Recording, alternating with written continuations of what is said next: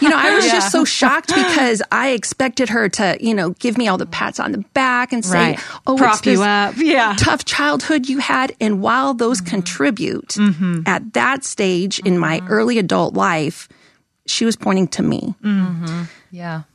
And so, well, obviously, God and I started this process a really long time ago but he's still working on this thing in me. In fact, in the last two weeks, the topic of pride, it just keeps coming up.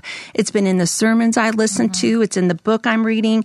It's an issue that Father keeps working on mm-hmm. in me. Yeah. In Galatians 2:20 it tells us, "I have been crucified with Christ.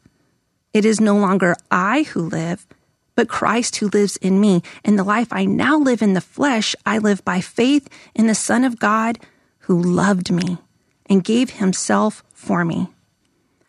The beginning of my life, the beginning of living a life that truly counts and matters, the life I now live, starts with being crucified. Not literally crucified, but putting to death my old way of living and thinking. And so for me, this is a death to the continual craving to be affirmed and to be approved of. It's death to the old way, the, the way of pride. And the approval that I'm craving from others is exactly the opposite of what I truly need. Approval from others is resuscitating the old me that mm-hmm. needs to die. So, how does this old me die so that I can truly live? How do I get past this craving, this need of people's approval so that I can move on to living the life, the abundant and full life that Jesus has promised me, promised us? I move on as I truly understand that I am madly, wildly, and unconditionally loved by love himself. Do you remember that verse in Mark 12 31 when Jesus says, The second is this, you shall love your neighbor as yourself. There's no greater commandment than these. This verse is a follow up to the verse before it, the first command that Jesus spoke, where he's answering the question of which command is most important. And you shall love the Lord your God with all your heart and with all your soul and with all your mind and with all your strength. That's Mark 12 30.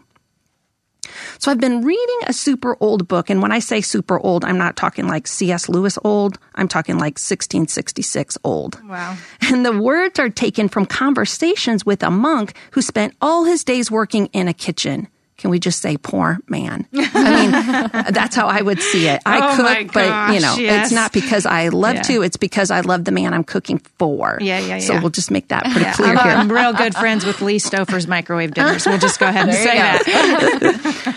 well, this monk's name was Brother Lawrence, and the book is called The Practice of the Presence of God. So the book is written from a series of letters that Brother Lawrence wrote, and all the letters boil down to one topic Brother Lawrence knowing God and loving God as he did a job it appears he wasn't particularly fond of, working in a kitchen every single day, all day. So, in the first written conversation, Brother Lawrence notes that he joined a monastery to correct himself of all his faults. Hmm, must have my personality type. he assumed that living a life of continual sacrifice and the displeasure it would bring him would fix him, as we would say.